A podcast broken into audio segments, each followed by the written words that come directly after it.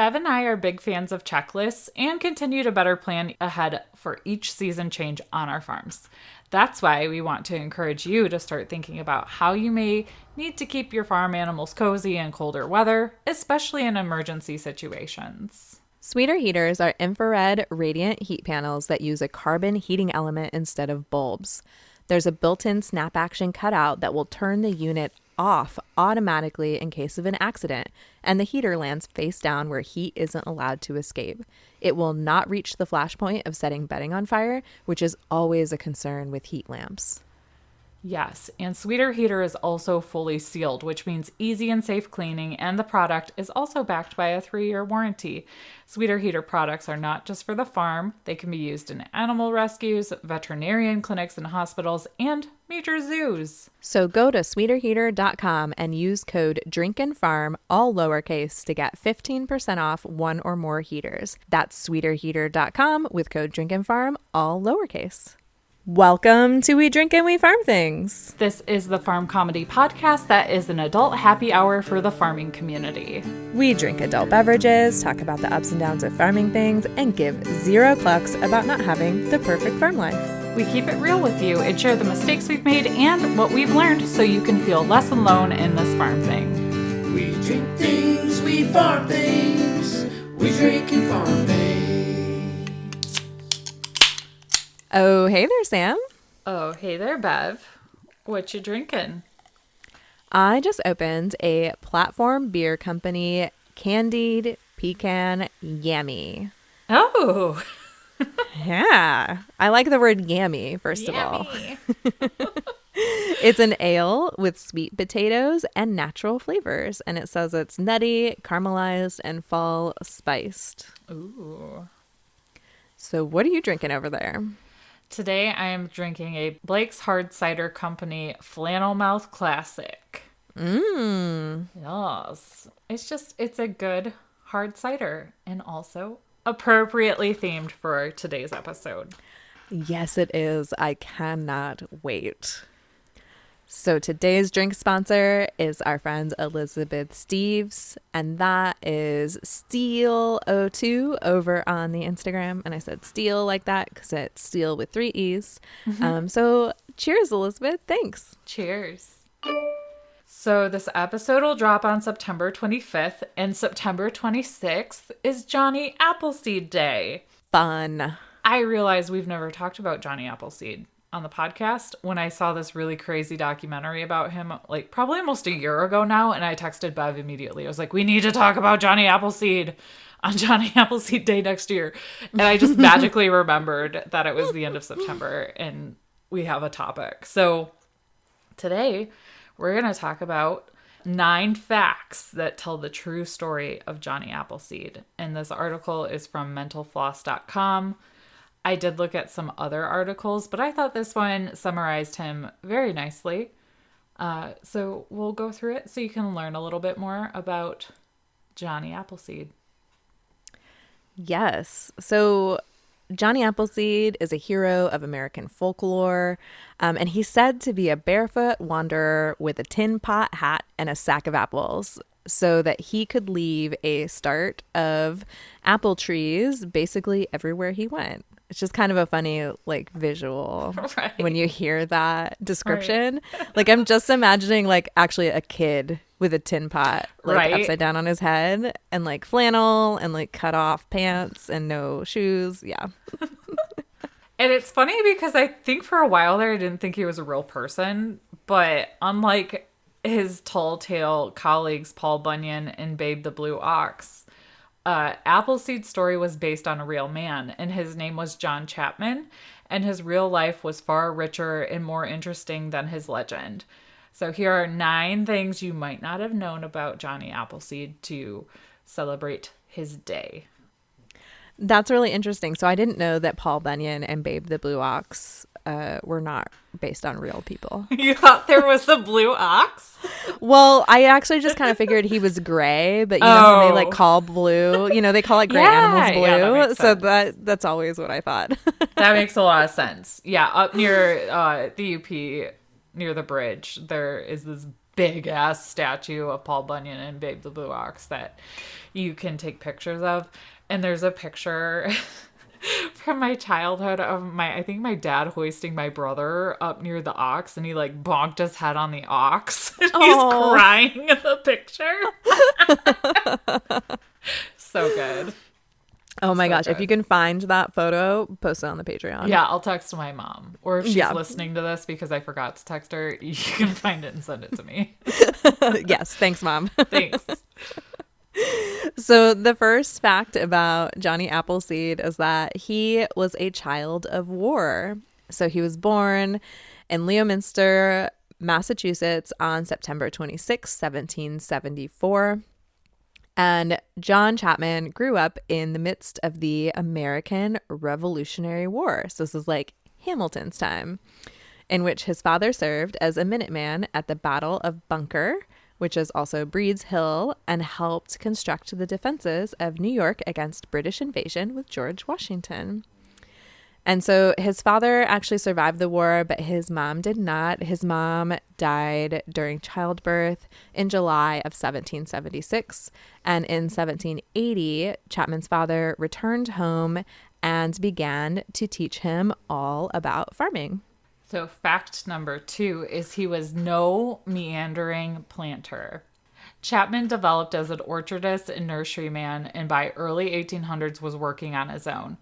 When his legend images him as a messy nomad, in reality, Chapman was much more of a pragmatic. Frontier land allowed people to lay claim to land through development of a permanent homestead. Such claim could be made by planting 50 apple trees.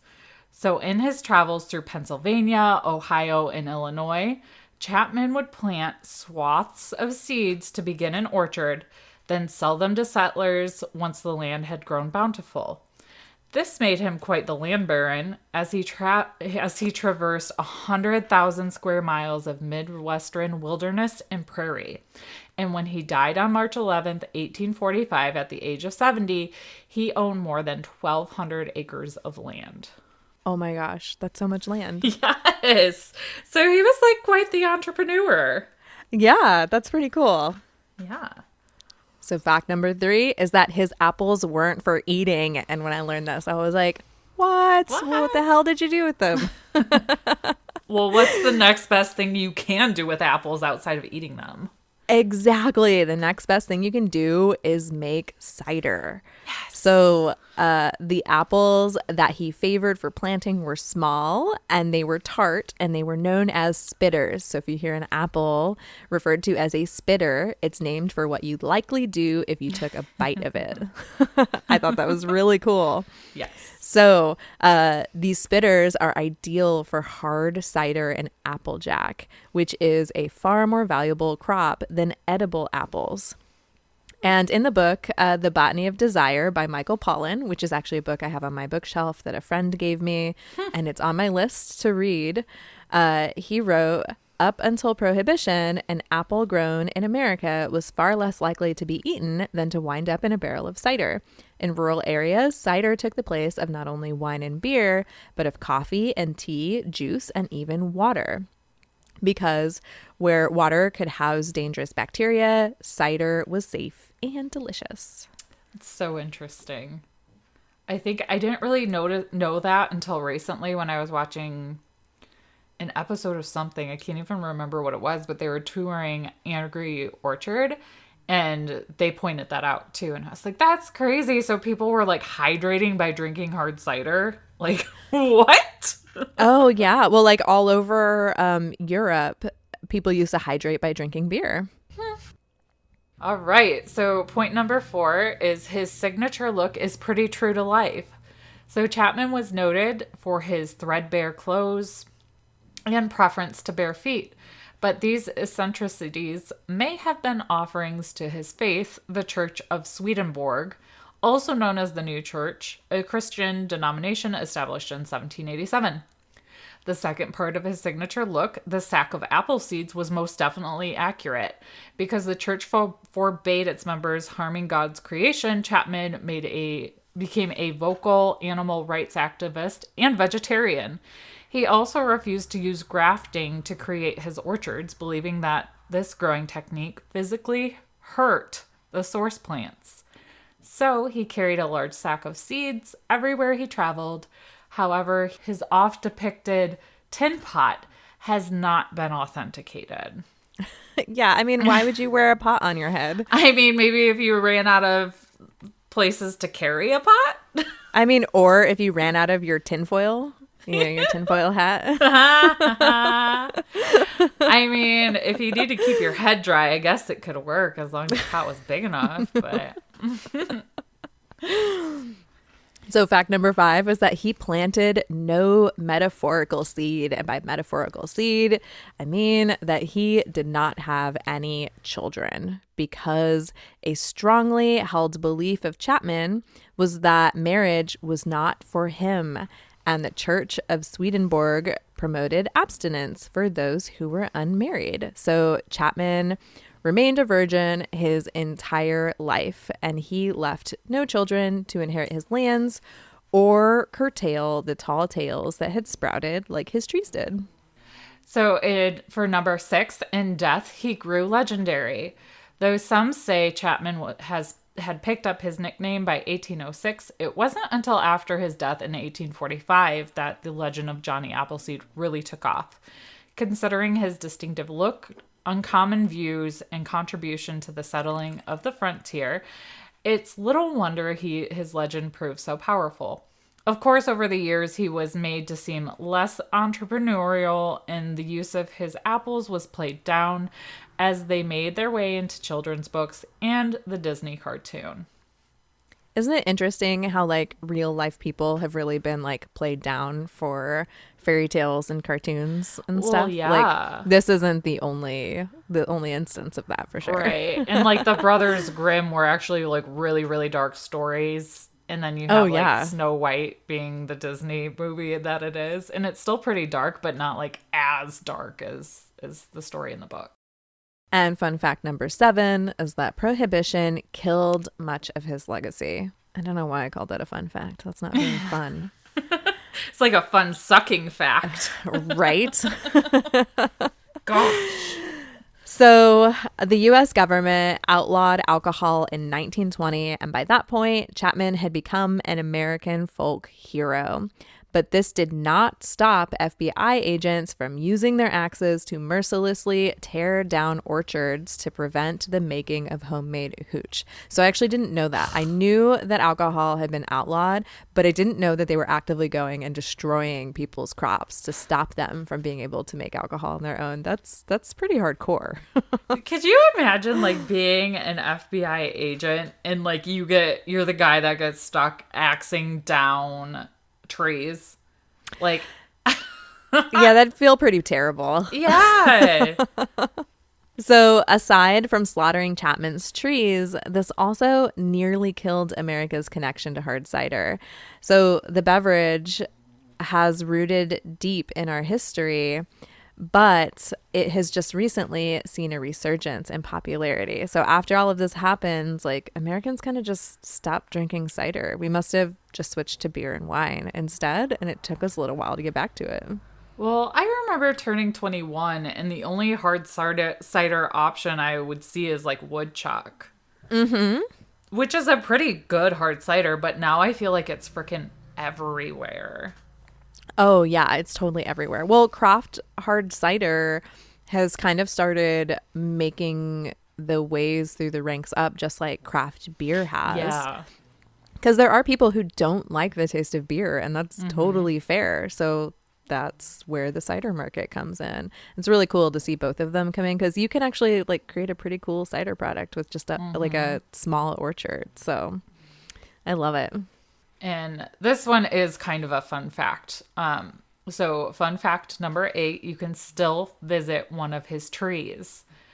Um, and it's actually in Ohio, Nova, Ohio to be exact. And it's home to the 176 year old tree that was last known to be planted by Johnny Appleseed himself. And it grows tart green apples, which are now used for applesauce and baking in addition to cider making. it turns out that there is one of those grafts so that we just talked about earlier in the episode. You know how Johnny Appleseed did not like grafting trees? Right. well, they totally grafted uh, a tree that is from this 176 year old tree. They made a new one and it is planted in Millennium Grove, which is in Chillicothe, ah. Ohio.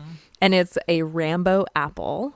Um, that's the type of apple tree that it is. There'll be a link in the show notes to like all the information about this specific tree because I actually found it on the internet.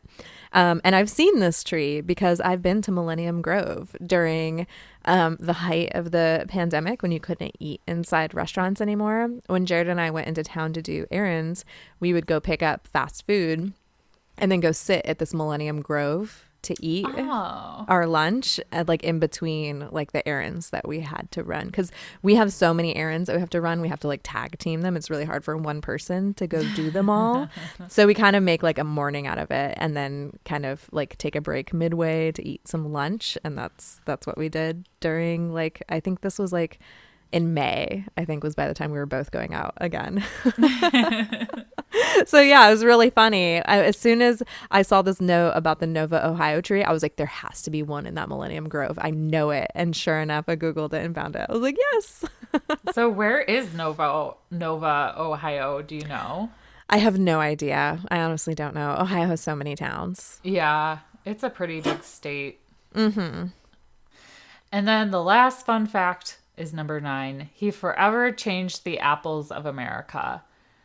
Pollan credits Chapman's preference for seeds over grafting for creating not only varieties like the delicious and golden delicious, but also the hardy American apple.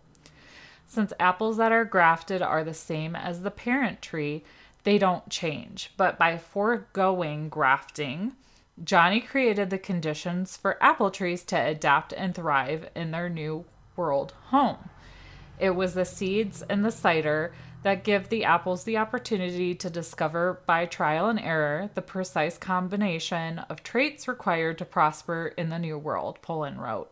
From Chapman's vast planting of name- nameless cider apple seeds came some of the great American cultivators of the 19th century. The end. So all of that was just super cool. I knew Yeah. that Johnny Appleseed had been through Ohio, um, just like from some other history stuff that I'm involved in. Um, but I did not know like a lot of this stuff. So I think this was a super cool way to celebrate Johnny Appleseed Day. Yeah. And celebrate hard cider and Applejack. Yeah, and apples. I mean, apples are Yeah. cool too. I mean, all of it's pretty cool. So cheers to Johnny Appleseed. Cheers. And now it's time for We Can't Even Corner. So, Bev, what can't you even about today?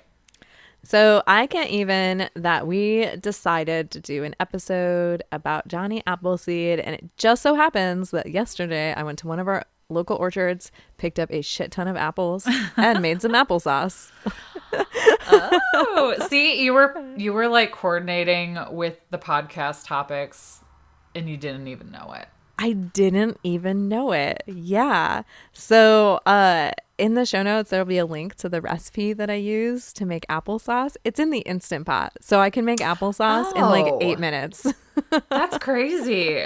yeah, it's super cool. I've got one of those like cranky, um, you know, apple peeler core slicer things. nice. And I just like I whipped through uh, how many apples was it? Sixteen apples. Just like threw them in the instant pot with the other ingredients that it needed.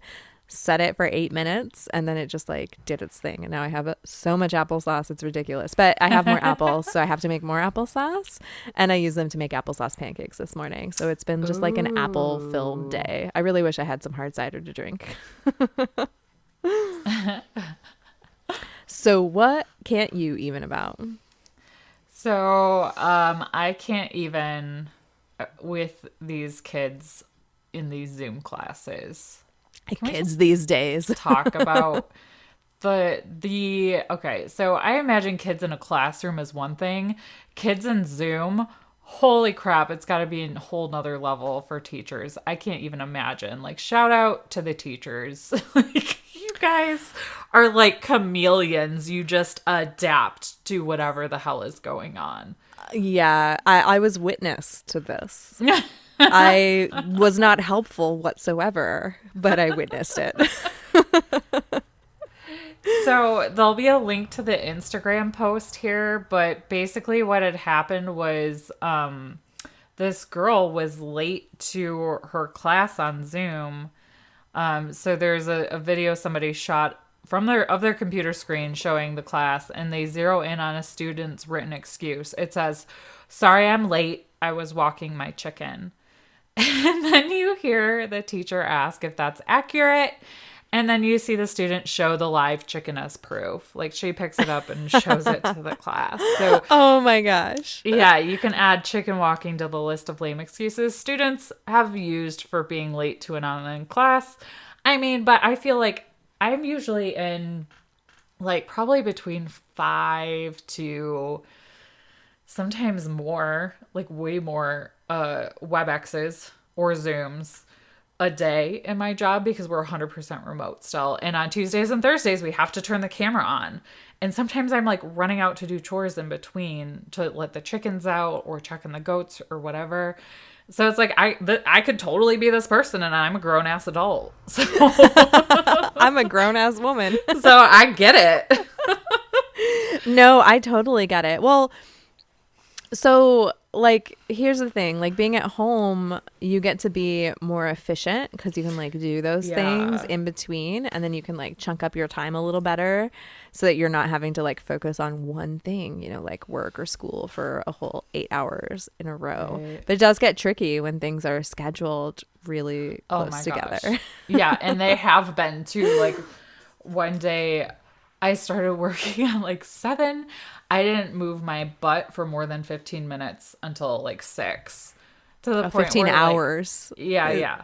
So I was like sitting in my chair. My husband comes home, and I was just like, I didn't even have time to let the chickens out.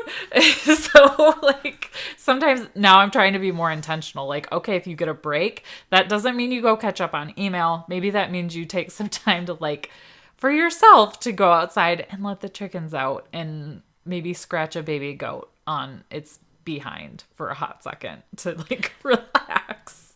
well give that brain a break so that it can actually function like Yeah. you just you can't be on all the time No. it's impossible humans aren't made that way Exactly.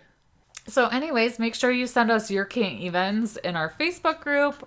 Um, you can send them to us via email at drinkinfarm at gmail.com or Instagram or Facebook Messenger because we like to read those on our mini-sodes. and be sure and leave us a review because we read one a week. Uh those are reviews over on apple Podcasts, apple.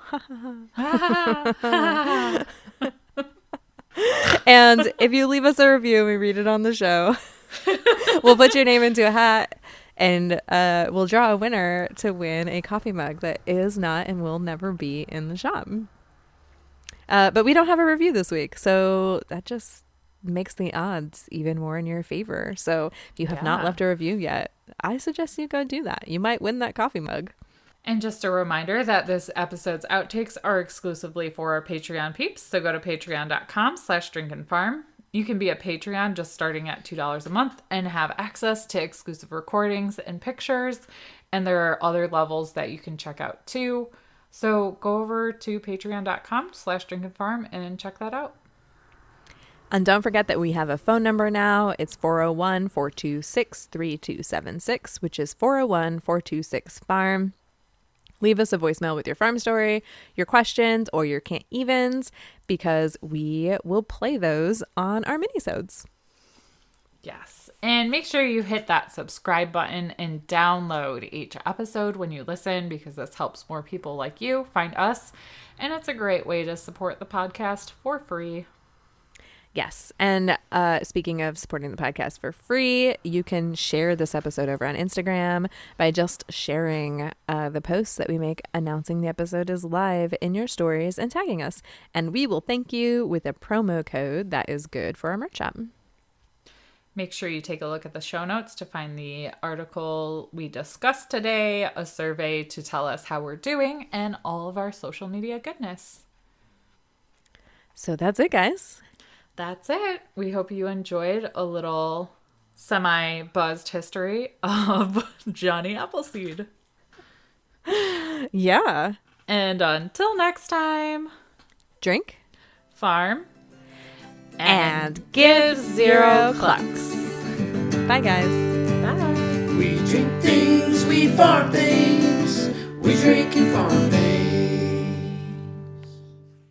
It's not too late to put in your 2020 poultry order with My Pet Chicken.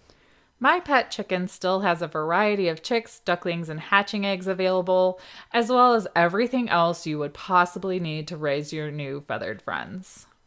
We absolutely love that we can put together our dream flocks without a per breed minimum. Let your crazy chicken dreams come true and go to mypetchicken.com slash drinkandfarm to order. When you use that link, it lets My Pet Chicken know that we sent you and it helps support the podcast.